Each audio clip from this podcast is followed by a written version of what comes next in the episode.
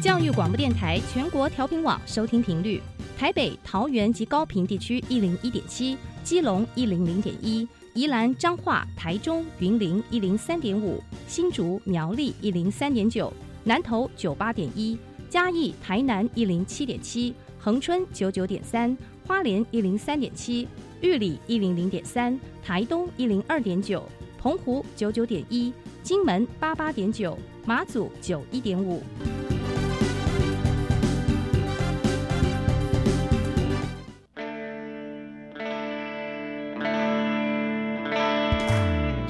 时时有惊喜，生活处处是学习。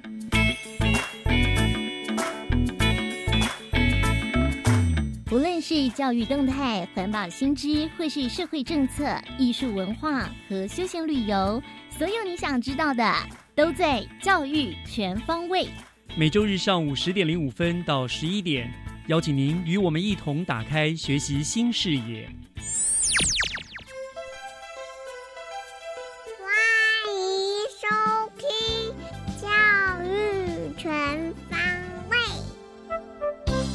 早安，各位亲爱的听众朋友们，欢迎收听十月二号的教育全方位，我是岳志忠。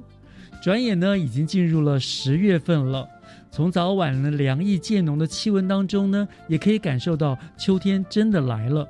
我一直很喜欢这个季节，在台北不会太热，也不会太冷，刚刚好的气候呢，最是舒服了哈。那我不知道听众朋友们，您喜欢什么样子的季节或者是气候呢？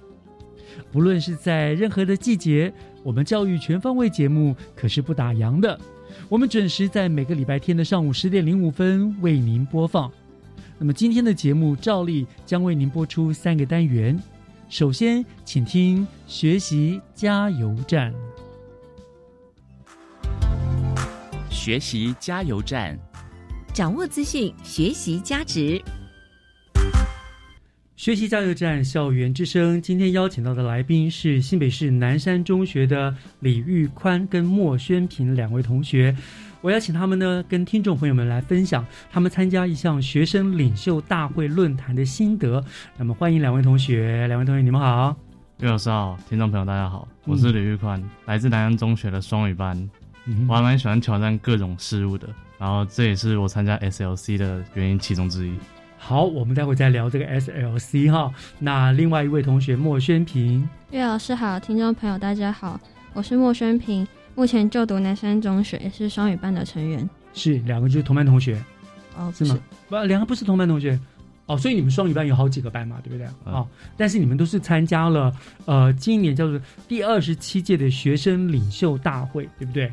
好，就刚刚那个呃玉宽说的所谓的 SLC，好，是不是可以跟先跟大家说明一下这个学生领袖大会它的基本的背景资料？谁来跟我们做解释？哦，好，玉宽，呃，第一届的 SLC 开始于一九九四年，从一开始的第一天到现在已经变成三天的会议了。嗯哼，这比较特别的地方是，它是由学生发起的，这学生叫 Aaron Bang，然后 SLC 是新加坡国立华侨中学每年都会举办的活动，它让世界各地学生代表齐聚一堂，并讨论世界上正在发生的问题，例如粮食危机和新冠肺炎对我们的生活造成的影响，并借由不同的观点来汇集成一些不同的意见。哦，所以也就是说，你们等于是一个小型的联合国的一个概念，讨论的都是当前世界上面一些重要的议题，比如说这两天最最热门的就是新冠疫情嘛，对不对？呃对好，所以过去是实际到新加坡去参加这个会议吗？呃，对，好，那那现在因为疫情，所以就改成线上。对。哦，那大概有多少国的人参加？有九个国家，九个国家，多少位同学？有没有上百位？有呃有三十六间学校参加。好，这样子我说，像我这样回过头来先问好了，你们两个人是怎么样知道有这项会议的？那当初是又是一个什么样的机缘，你们会参与的这个这个大会呢？呃，一开始是从老师那边听到这个活动的，嗯一开始听到很兴奋，没有想多久就缴交报名参加甄选了。甄选内容大致上是听说读写，嗯哼，那听读的部分是从阅读文本中找出题目所要我们了解的问题，是为了要确认我们是否能够阅读和理解较高难度、较冗长的文章。那口说部分呢，则是有高中的学长姐来考验我们，我们要能够在规定的时间内尽量的回答。经过甄选之后，从国二和国三的同学中选出十六位，再经过两次的培训才进入正式会议。哦，所以也不是那么说我想要加入就可以加入的，还是要经过层层关卡，对不对？所以你们两位能够入选，能够参与这个，表示能力相当厉害的了。至少在外语能力上面，对不对？以及理解能力上面，哈。嗯那那那那，今年的大会的是在什么时候举办的呢？呃，你们每一年就会有个主要的讨论的主题吧，呃对不对？好，可不可以给我们介绍一下，说今年大会举办的时间是什么时候？又主题跟特色又是什么呢？今年大会举办于五月三十到六月一号，是为期三天的线上会议。嗯哼因为刚才说过了嘛，就是因为疫情的影响，我们没办法实际到新加坡那边去参加。是，然后今年的主题是 One Heart Many Minds，就是众人一心的意思。嗯哼，众人一心，嗯哼，对，讨论一些什么东西呢？今天主题就是新冠肺炎跟粮食危机，还有教育问题，新冠肺炎、粮食危机、教育问题，的确都是目前我们都蛮蛮有。所以五月三十到六月那三天，那学校给你们公假嘛？你们是整天的会议这样子，呃对你就挂在线上，让学校给你们公假，对对不对？对好，那你刚刚我学有跟我讲说，九个学校、九个国家，九个国家的团队参与，但是是大家一起来讨论这些问题，还是你们有分组去做讨论？有有分组，怎么个分组法？大概是讨论什么内容？譬如说，你们以你们两个来说，你们是同一组的吗？呃不是。不是。不是，OK，可以问一下，譬如说你们呃，宣平，你的那一组讨论的主题是，哦，我们讨论的是教育问题，嗯，嗯。大概讨论哪些内容？呃，就是各个学生领袖都会提供一些想法，然后像是受教权啊，或是比较贫穷的国家的小孩没有达到受教权，然后也没有机会到学校去学习的这些问题。嗯，那玉宽呢？你的参加呃，我们这一组讨论的是粮食危机，嗯就是粮食危机可能会带来一些犯罪问题嘛，没错，然后可能我们就要想出一些解决方案之类的，像是请求其他国家的支援之类的。好，那你们这样讨论之后，这个你们讨论出来的结论啦、结果啦这些东西，呃，它会受到什么样人的接受、重视，或者是怎么样？还是你们讨论完就没有了？没有，我们讨论完之后，会在最后的各组报告中，用戏剧或是新闻的方式，去讲出自己的组别对于这个题目的意见。嗯，就是等于然后供大家全部人一起参考。所以你虽然只参加了一个组别，但是事实上同时你都关心到了每一个主题，包括新冠、包括教育、包括呃粮食危机的问题。对就是等于就是让你们青少年提早的去认识世界上面的大很多的问题、大问题，对不对？哦，对那看出你们的想法、看法。好，那你们参加这一次会议的呃有没有什么样的心得呢？我觉得参加这次会议，我的收获还挺多的，是怎么说呢？因为呢，我觉得我克服了一些许多问题啊，比如什么问题？比如说，就是第一天很不习惯的，就是口音问题，因为我、啊我适应了大概半天到一天，才大概可以听得懂。我大概理解，因为世界各国他们多少会有他们自己本乡，譬如说新加坡的 Singlish，对不对？嗯，对。就是那个都很难懂的，对不对？OK，然后我觉得我第二个克服的应该就是，他们有时候会讲出一些比较难的单词，嗯就是我就需要跟他们再三确认是什么意思之类的。嗯然后参加这次的会议之后，我也交到了许多朋友，就是我们有交换一些联络方式，就是这三天结束之后，我们还有小聊一下。所以参加这个会议也逼着你成长哈，在包括 英语的能力部分，对不对？也是快速的成长，当然也结交了很多好的朋友，这样子嗯哈。对有还目前都还有会继续联系嘛，联络、呃，现在还会小聊一下。还会小聊一下，哦不错，都是用英语嘛。对，哇，所以很棒。我觉得这种这这种在生活中运用，会让你的帮助更大，对不对？好，嗯那宣平呢，你有什么样的一些收获跟心得？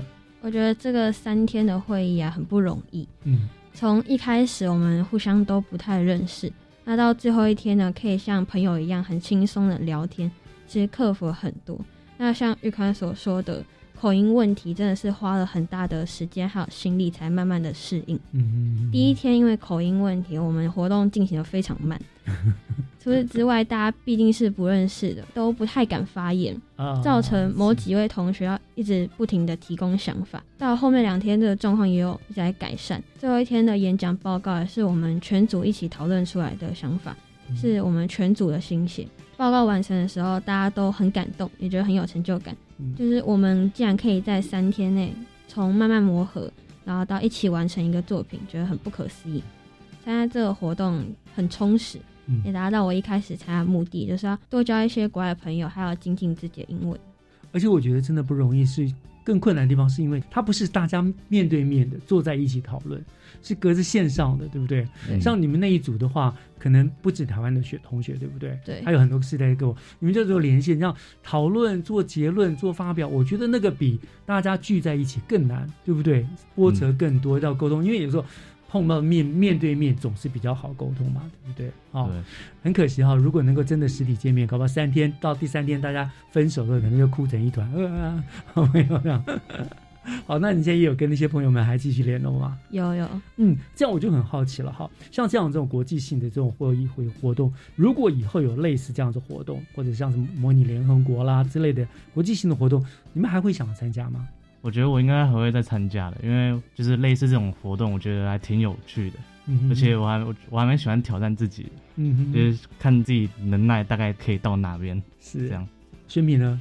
我觉得我也应该也会继续挑战，然后继续参加。就是能够参加也不容易啊，就是一个经验、回忆还有机会。嗯，也是一个自我的挑战、成长的机会，对不对？对哦，所以你们两个是不是对这种国际事务本来就蛮有兴趣的？嗯，对。对，有啊。所以未来你们学习的发展有什么样的期许？还是往往这个方向走，或者是说这只是一个过程？你们有有一个既定的目标有没有？还是现在讲太早了？就现在就是先学习而已。呃，现在就是一个经验吧。哦，对对，反正但是基本上对于国际事务不排斥就是了。呃，对，那宣平呢？嗯，我自己个人比较想要往外语方向发展，所以参加这个有点类似促进成长。就是增长增长自己的功力啦，累积自己的实力，对不对？嗯对，外语的国，所以将来你可能甚至可能到国外去读书了。希望可以。这样子。好，好，非常谢谢今天谢啊这个李玉宽跟呃莫宣平两位同学哈、跟我们做的分享，感觉你们俩就是还是有国际观啦。一个国二、国三国三的同学就能参与这种关心国际大事，我觉得这是蛮不错的。谢谢你们的分享，也祝福你们未来呢，他你的学习领域都能够更加的宽广，成为非常最具有竞争力的一个世界公民，好不好？祝福你们两个有机会的话，欢迎你们再回来我们电台跟大家做其他不同的分享，好吗？好，好，好，谢谢。谢谢谢谢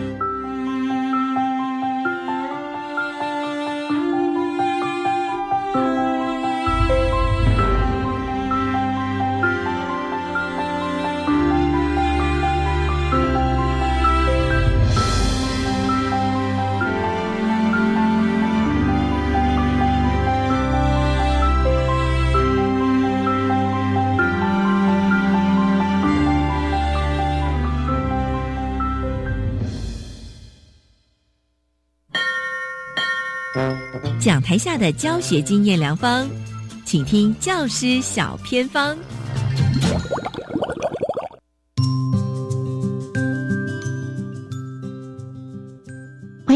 听众朋友加入今天的教师小偏方，我是季杰。今天呢，要带大家到音乐表现非常厉害，而且音乐性社团非常多的校园哦，来告诉大家呢，为什么学校的音乐性的社团可以有优异的展现。今天到达的是新北市碧华国中，很开心邀请到我们学校的音乐老师，而且呢，他也带领音乐性社团大概有十二年的时间，他是。邱静文老师，老师您好，大家好，我是碧华国中邱静文老师。老师，学校的音乐性社团的表现都非常的好，常常会获得新北市第一名，并且代表新北市参加全国赛哦。曾经过去学校有一段辉煌的时期，但是到现在，我们音乐性的社团还是发展的非常好。先让听众朋友知道，为什么碧华国中非常重视音乐的发展呢？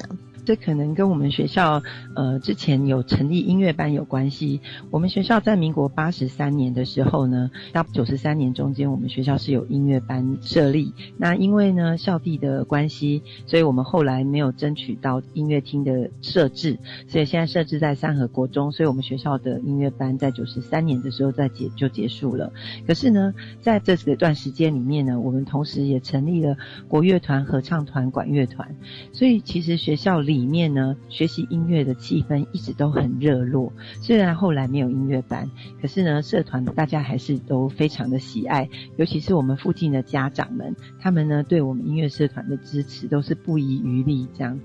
所以，呃，在民国九十五年的时候，我们还另外成立了支笛团。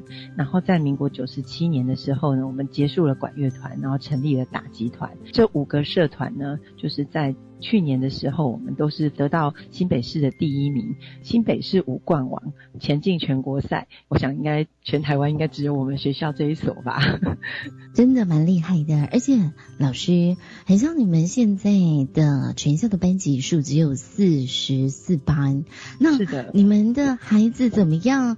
来投入音乐性的社团，而且你们选择是很多的啊。是我们在这四十四班的学生里面呢，我们都很积极的去跟他们大家宣导。然后呃，我们在学校里面呢，因为我们每个学期都会有办音乐的活动，然后成果发表会，所以其实小朋友在学校里面都可以感受到音乐活动很盛行，受到吸引，然后来参加这样子。那老师想问一下啊，怎么样来带领哦？因为你自己本身就负责了直笛、打击、国乐丝竹社，其实还有一个合唱团嘛。那你们又怎么样来分工？那都透过什么样的时间来带领孩子做一些练习跟学习呢？我们学校的专任老师就是我，还有刘嘉丽老师。我们两个人分别负责的是直笛团跟合唱团。那我们两个都担任学校指挥。那我们都利用呢放学以后或者是假日的时间呢来训练学生。那打击团是朱宗庆打击乐团的以前的副团长蔡淑明老师。社团训练时间呢是在放学以后。我们只有星期三只有一节联课。以前呢联课时间呢是可以。连续两节就是七年级、八年级一起练习，可是现在因为课程安排关系，所以七年级一节，八年级一节，所以我们所有的练习时间通通都移到课后。像直笛团跟合唱团是我跟我们另外一位校内的老师刘嘉丽老师，我们呢。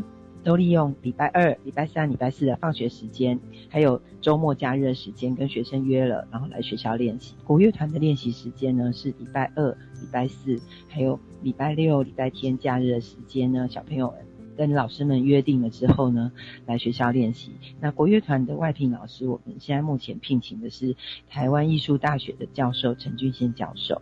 好，感谢老师哦。那想问一下，因为你们学校。要有这么多的社团，然后要在乐器的部分，请问是学校都有提供给学生呢，还是说学生自己要？目前，因为我们其实这十几年来，慢慢的就是受到教育局这边的补助呢，然后还有学校这边的一些，就是有时候有一些剩余款，然后我们就慢慢慢慢把这些乐器买起来。那国乐团呢，因为成立的时间比较早，所以他们从八十几年就开始慢慢的买。然后打击团呢是有承接了那时候音乐班留下来的一批乐器，然后这几年来呢，也是因为我们学校的社团。比赛成绩很好，那所以其实新北市教育局还有教育部都给了我们很大的帮助，所以我们目前呢算是配备比较齐全的。可是呢，像今年呢打击团呢蓬勃发展，然后乐器又有一点点 吃紧了，因为参加的小朋友实在太多了。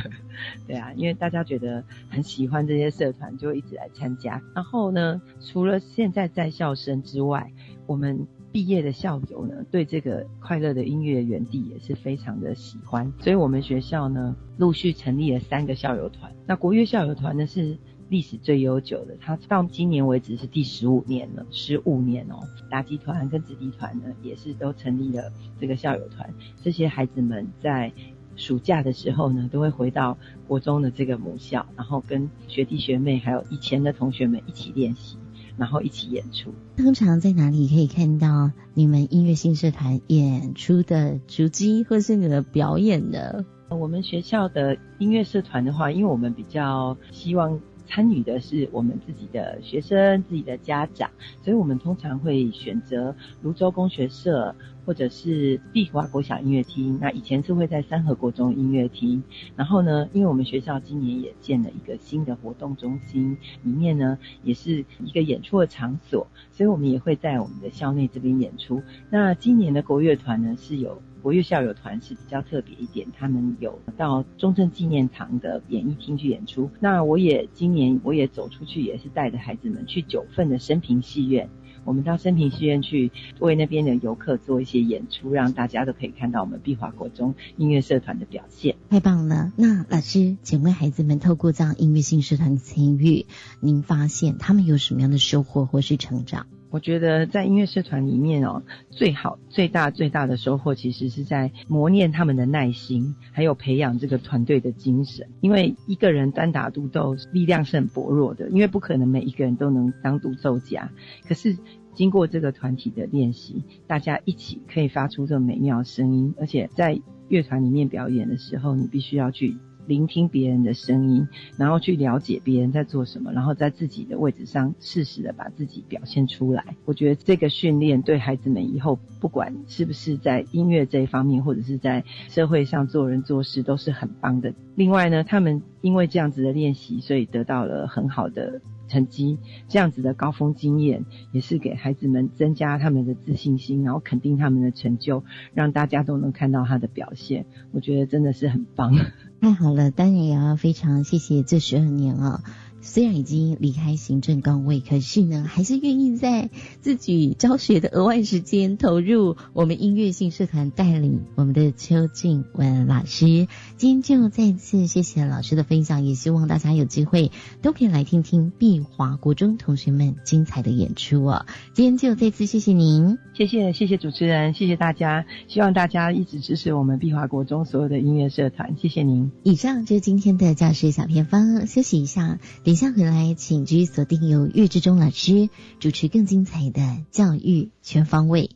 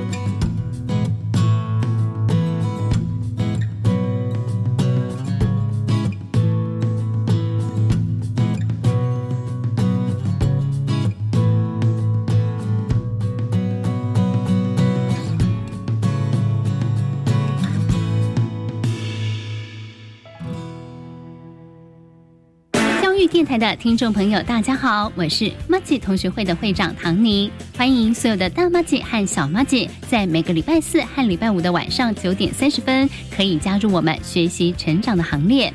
学习可以让我们变得更有力量，而这个力量不但可以改变自己，也可以帮助别人哦。别忘了每个礼拜四和礼拜五的晚上九点三十分加入马吉同学会，让我们一起成长，一同学会。大家好，我是内政部长徐国勇。亲爱的房东朋友，阿勇邀请你把房子出租给需要的家庭，一起用好房做好事。只要当公寓出租人，就享有三大好康：每户每月租金收入一万五千元内免税，房屋税税率减半，地价税税率降为五分之一，都跟自住的一样哦。欢迎上公寓出租人网站，拨打零二七七二九八零零三。以上广告由内政部及内政部营建署提供。行政院长孙昌表示，国内疫情稳定可控，国门也朝稳健开放的目标前进。十月十三日起将正式实施入境免居隔零加七，每周入境人数十五万人次，并且开放非免签证国家入境、入境观光、取消进团令等措施。孙长指出，各部会在这段准备期，请就各自业管的业务妥为对外说明，务必做好各项措施的调整，也请让各县市政府提早了解掌握。以上内容行政提供。合唱无设限，我们是台北室内合唱团。您现在收听的是教育广播电台。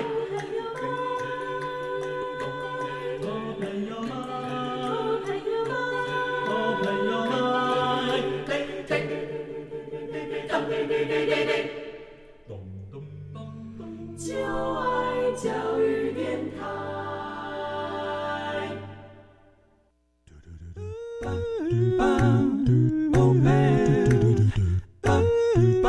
Open your mind, open your mind，就爱教育电台。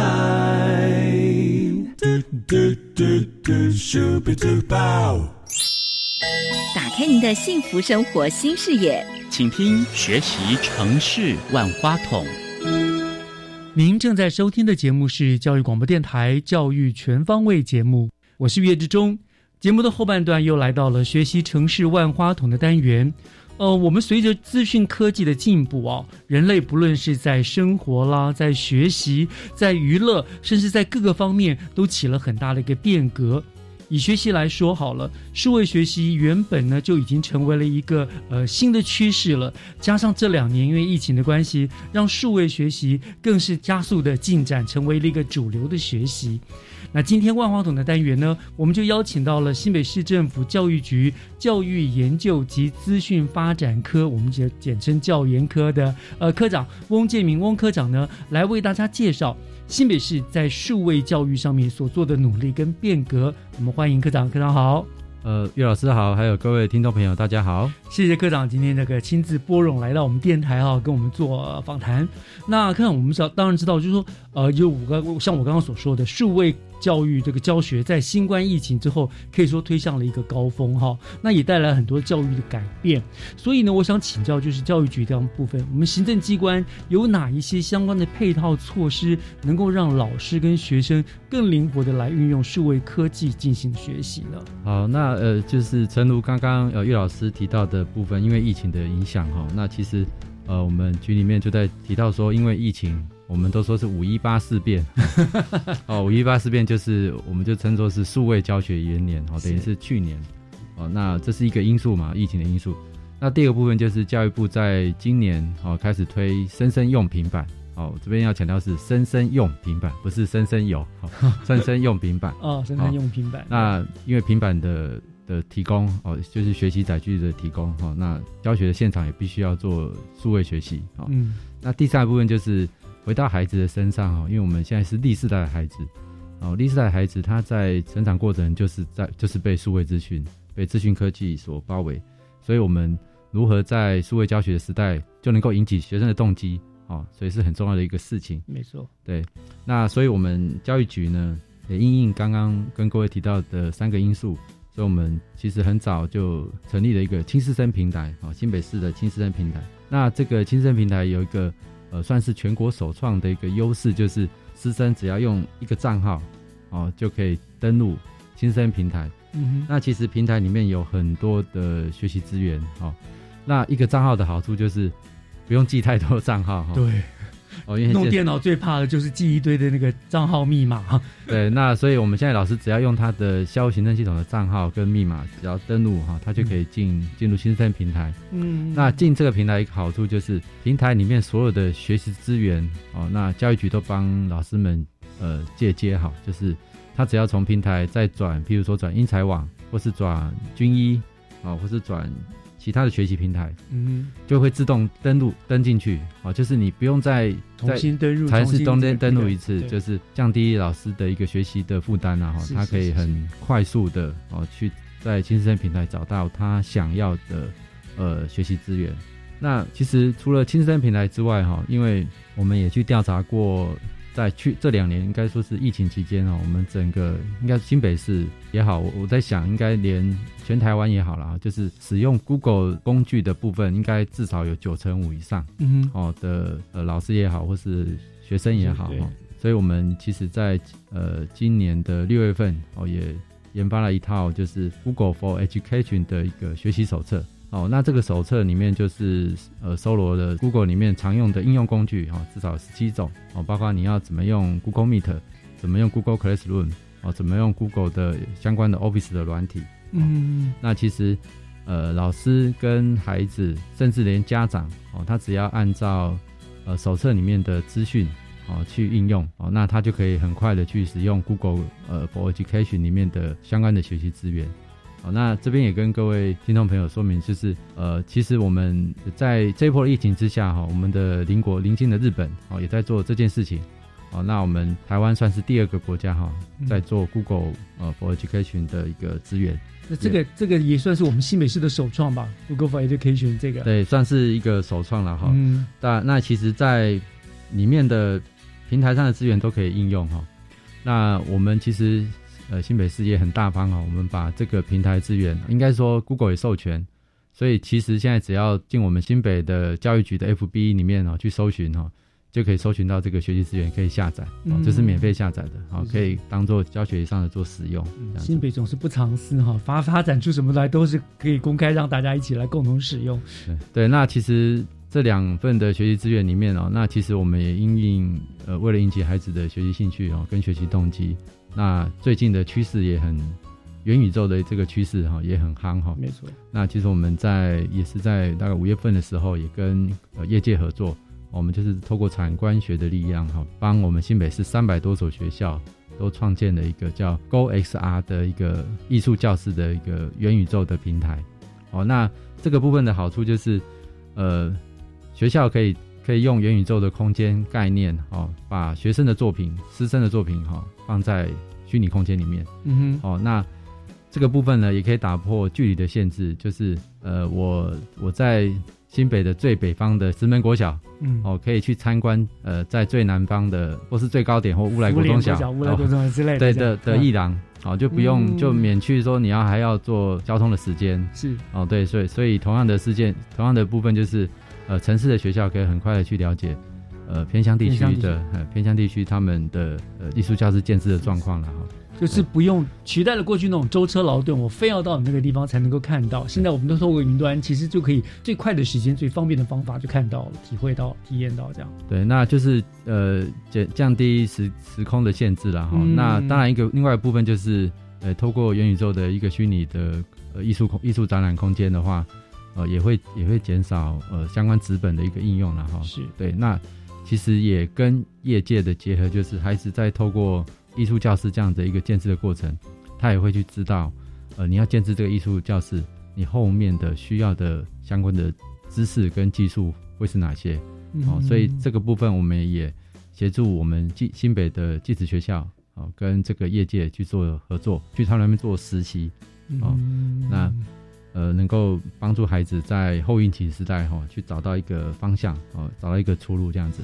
刚刚刚刚讲到一个生生用平台都有用平板嘛，哈是，我记得我前一阵才看到同志他们现在就是在教室里面好像就有一个像是平板车子一样，就是里面就放了个平板，然后推进教室，然后就给学生使用，是是不是就是利用那样的方式？是他这个就是呃，因为多位地区的话，就是六班用一般，就是用一台一台充电车，一台充电车大概是可以充三十台平板，嗯所以它平板就是在放在充电车里面哦。好有意思啊！看破手想，哇，真的是时代进步了哈。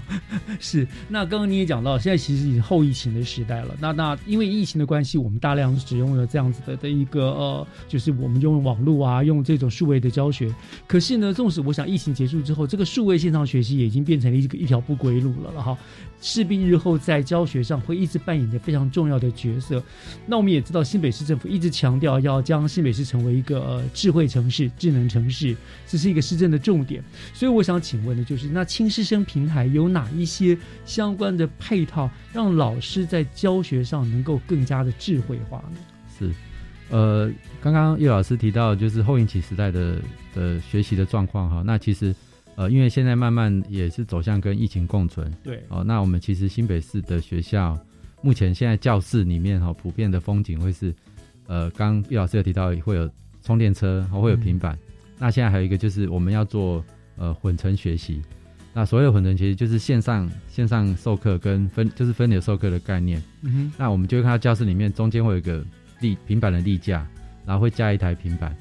那呃，如果因为疫情请假在家，请防疫假在家的孩子，他就可以透过家里面的好像也坐在教室上课，对，看，然后那个平板就拍着老师，老师一样上课，是，然后教室内的呃实体上实体课的学生一样就一样上课，那一样可以 是是互动，一样可以讨论。嗯，哦，那说到互动跟讨论这个部分，就是呃刚刚岳老师提到的新师生平台一个呃相关的一个功能哈、那其实我们有一个核心的重点，也算是全国首创的一个线上基点区教室啊。嗯那这个七点区教室就是一个一个模组啦，就是它一个是一个系统，然后它可以让老师直接把这个班级直接成一个班哦，因为我们透过呃学校里面的校务行政系统哦，都有每个孩子的资料哦，跟呃他的选课的状况，所以老师可以直接在基点区教室里面直接成班，然后就会嗯看到班级跟学生哦都不用汇入哦，不用汇入相关的资资料哦，然后就可以用这样的功能。就很简化了，对，对是这样。然后这个基点区的一个模组就是会有学呃可以点名啊，哦可以加分啊，哦可以帮孩子分、呃、学生分组啊，那甚至学生可以互相写评语啊，哦那有倒数计时啊，那当然也会可以连接其他的虚拟教室的功能，哦那其实就可以让老师有更多的教学方法哦来教孩子来学习。嗯哦嗯那其实透有这个基点区教室呢，老师也可以呃有别于以往哦，用纸本去注记哈、孩子的上课表现、哦那其实他透过呃基点区教室也可以可以用呃及时的师生互动啊，哦，那去了解学生的呃及时的一个学习的状况。哦，对，的确，那真的方便多了好。过去我们可能真的要要认真记录，就是上课上班你也不可能去记，下课还要赶快记啊、回想啊什么，那那个就可以及时的一些互动，而且它就直接在记在电脑里面，很方便，对不对？所以，所以现在的这个数位教学已经让我们这么多元哈，这让我们这个退休老师叹为观止。比起以前传统的教学，真的是呃，我们以前传统教学应该是说是老师在那个督促式的让学生被动的学习，那现在变成好像他们就要很多的主动的学习了，对不对？对。关于这个部分，好，我想我们稍微先休息一下，回过头来我就要请教、呃科长，就是有关于学习的方式，以前是被动，现在因为使用数位学习，他可能必须要主动一些，对不对？对对这个部分我们怎么做改变？我们再再来聊这个吧，好不好？好，好，我们稍后回来。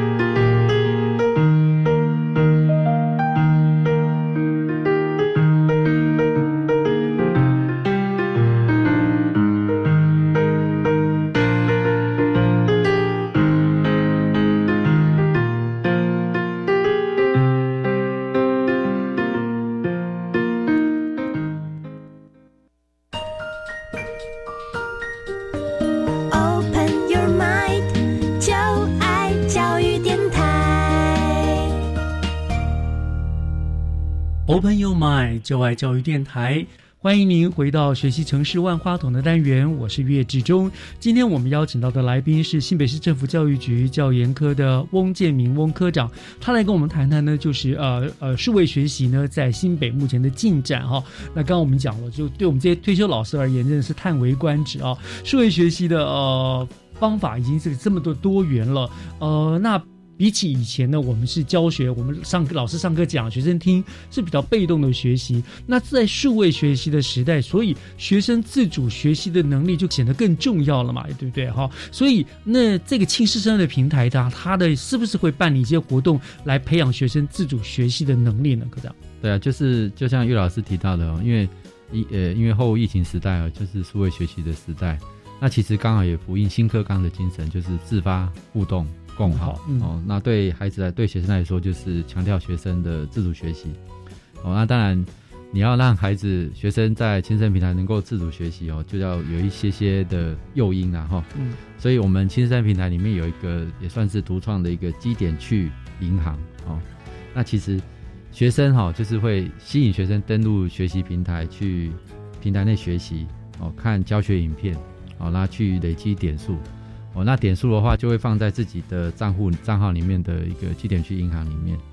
那我们目前的呃积点去银行里面有很多兑换的商品哦。哦。对，那除了兑换商品哦，就是还有一个部分，就像譬如说相关的一个呃行动的资源，或是呃随身碟啊，或是呃资讯的设备这样子。是是。那当然还有一个部分是，也可以去跟便利商店哈去做兑换哈。这么好，对，所以就是等于他完成了一个学习，他就得到了一点，然后可能累积到几点，就像那个。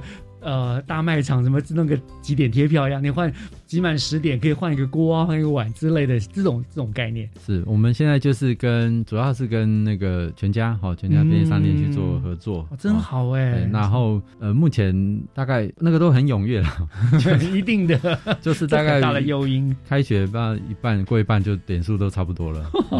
那当然里面有有个好玩的是，我们也里面有一个商品是好像是点数最高的哦，是跟局长。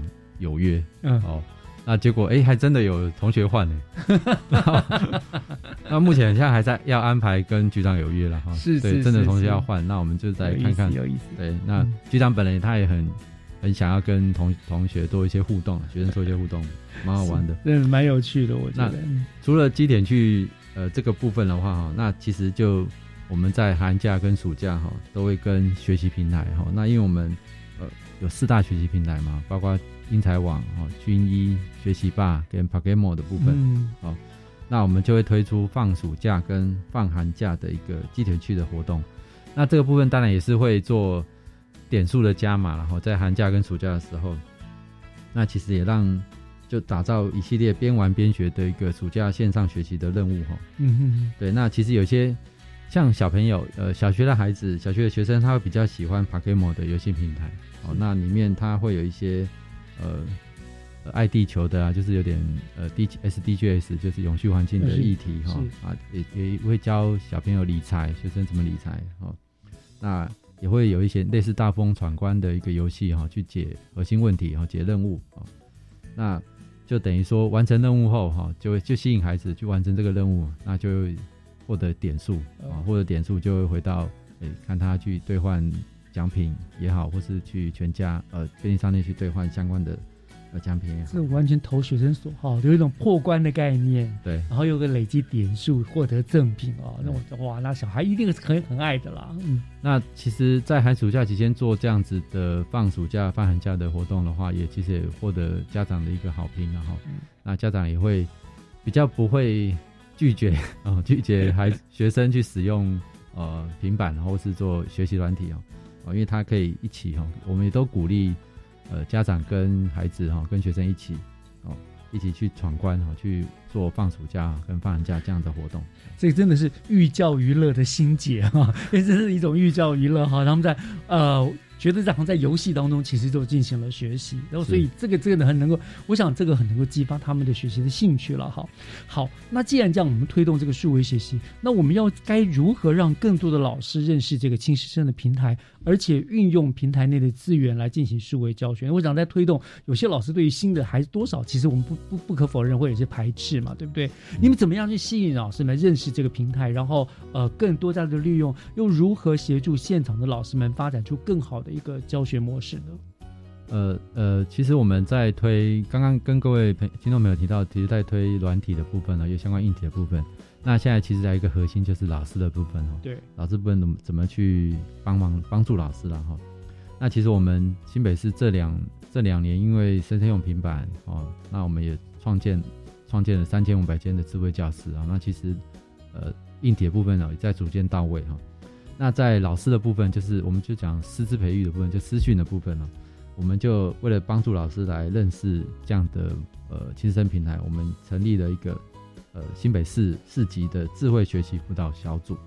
哦，那其实这个概念就是让老师来教老师的哈，哦，老师老师来教老师怎么去用哈。所以我们就培育了，目前大概培育了快四百位的种子教师，就是智慧学习的种子教师。哦，那至少每个学校都要一位。哦，那就透过这位种子教师来。呃，类似说给他们学校的老师哈，或是教了哈，教老学校老师怎么去用哈，用呃青师生平台哈。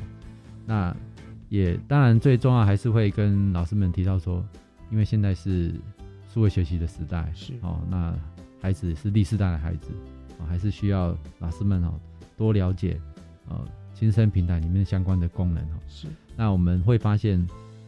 呃，一个学校只要一位种子教几位种子教师开始用的时候，那校内的老师开始使用，他就会发现很那个好处，那个的方便，对，很好用，然后就回不去了。对对对对对对，真的，我就我相信，光凭刚刚科长那样讲，我都觉得比起以前我们那样上课的方式，其实相对应该是轻松很多，而且资源更丰富了。我们以前找半天啊，还要整理啊，可现在这个地方一上全部都有了嘛，哈。对。嗯，那因为有这样的软体，然后跟硬体的搭配嘛，所以我们现在因为现在陆续，我们新北市在一百一十四学年度之前会把每个班级都会完成每班的智慧教室。嗯，哦，那现在其实大概有三千五百间智慧教室，呃，就会发现有些学如果学校的老师去参观其他学校，他看到有智慧教室，他就会开始，哎，为什么我们学校没有？哦，啊，或者是有些学校是先安装呃呃高年级段，哦，那他们其实。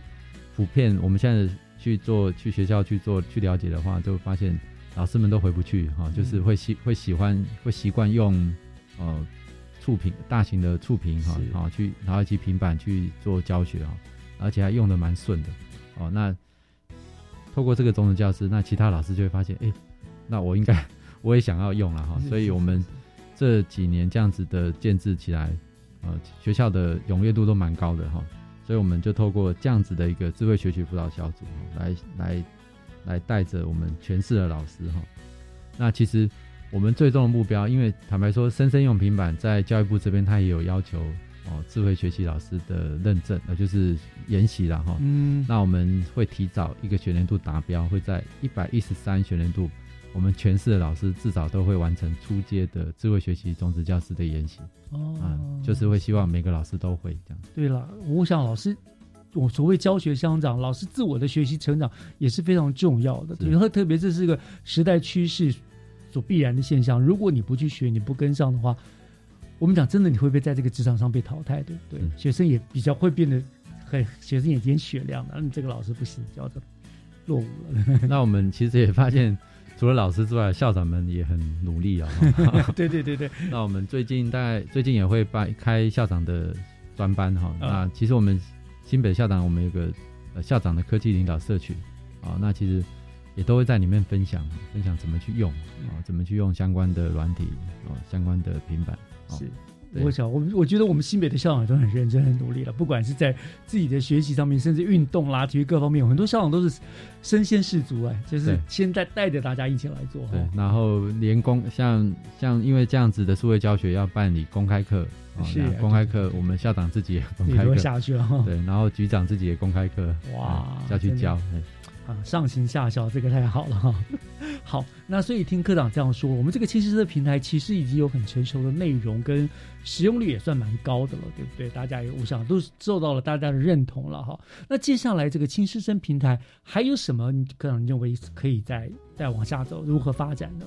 呃，因为呃，坦白说，现在亲生平台我们一个核心特色是，呃，会把基点区教室再建制的更完整啊、嗯除了基点区教室的完整度之外，呃，目标还是希望透过基点区教室能够搭配各个学科啊、国因素设置啊、包括考科或非考科啊、的学科都可以去基点教室应用啊、这是一个部分。那第二部分针对呃使用者的部分的界面哦，那我们就会去去打造一个依照他的习惯哦，使用的习惯，他搜寻或浏览的功能哦，去打造它的页面啊。嗯哼那其实就是呃，通亲生平台会去记忆啊使用者的的浏览的过程啊一个。大数据的类概念这样，嗯，那就是让这个功能够符合哦更多人哦，他只要登录之后，他不会每次登进去就是就重新这样子，嗯哎，那个界面记忆会留着哦，是是所以他就不用再刻意哦，每次登录他就不用再刻意去找之前旧的一个学习资源。嗯，那第二部分就是我们透过影片哦，有个即时评量系统。那这个目的目的还是要让老师可以及时发现学生的状况哦，学生做测验，那马上有回馈哦，那调整教学策教学化的策略。嗯那第三个就是刚刚提到的，就是基点区教室的扩充哈、那这个部分就会跟继续啊、跟 Google Classroom、Google 的课程哈、嗯去做连接。那老师在准备相关资源的时候，就可以透过 Google 的云端硬碟哦，直接连到亲生平台的基点去，他就不用再哦再再去连新的东西啊、就是现有的资源做一个整合。嗯，对，那我们还是希望啊，基点区教师这样子可以成为学老师教学生学的一个好帮手。是是对，那能够以希望我们每个老师都可以以学生为中心，好，然后为幸福而教。是是是，我想这个人很重要哈，以学生为中心，幸福来教学。我想，呃，刚刚科长讲到一个很重要的一个点，就是让他让这个学习变得更加便利。对不对？因为不论是对于教学者而言，或者对学习者而言，能够更容易上手，就会更乐于使用，也才能够呃将轻师生平台的效用发挥到最大。是对，所以现在等于是一点零、二点零，你们还会持续不断三点零、四点不断的往继续往下发展下去了，对不对？嗯，好的，那我我想在今天这样子，经过科长这样解说，大概我们大家对的新北市的这个数位教学呢，要有个呃基本的概念了哈。所以非常谢谢新北政府教育局教育研究及资讯发展科的翁建明科长莅临节目来为我们大家做了这么详细的说明，谢谢科长哦。好，谢谢岳老师，谢谢各位听众朋友，谢谢科长辛苦了。很快的又到了节目跟您说再见的时刻了，谢谢您的收听，我是岳志忠，教育全方位，我们下个礼拜天见，祝大家午安，拜拜。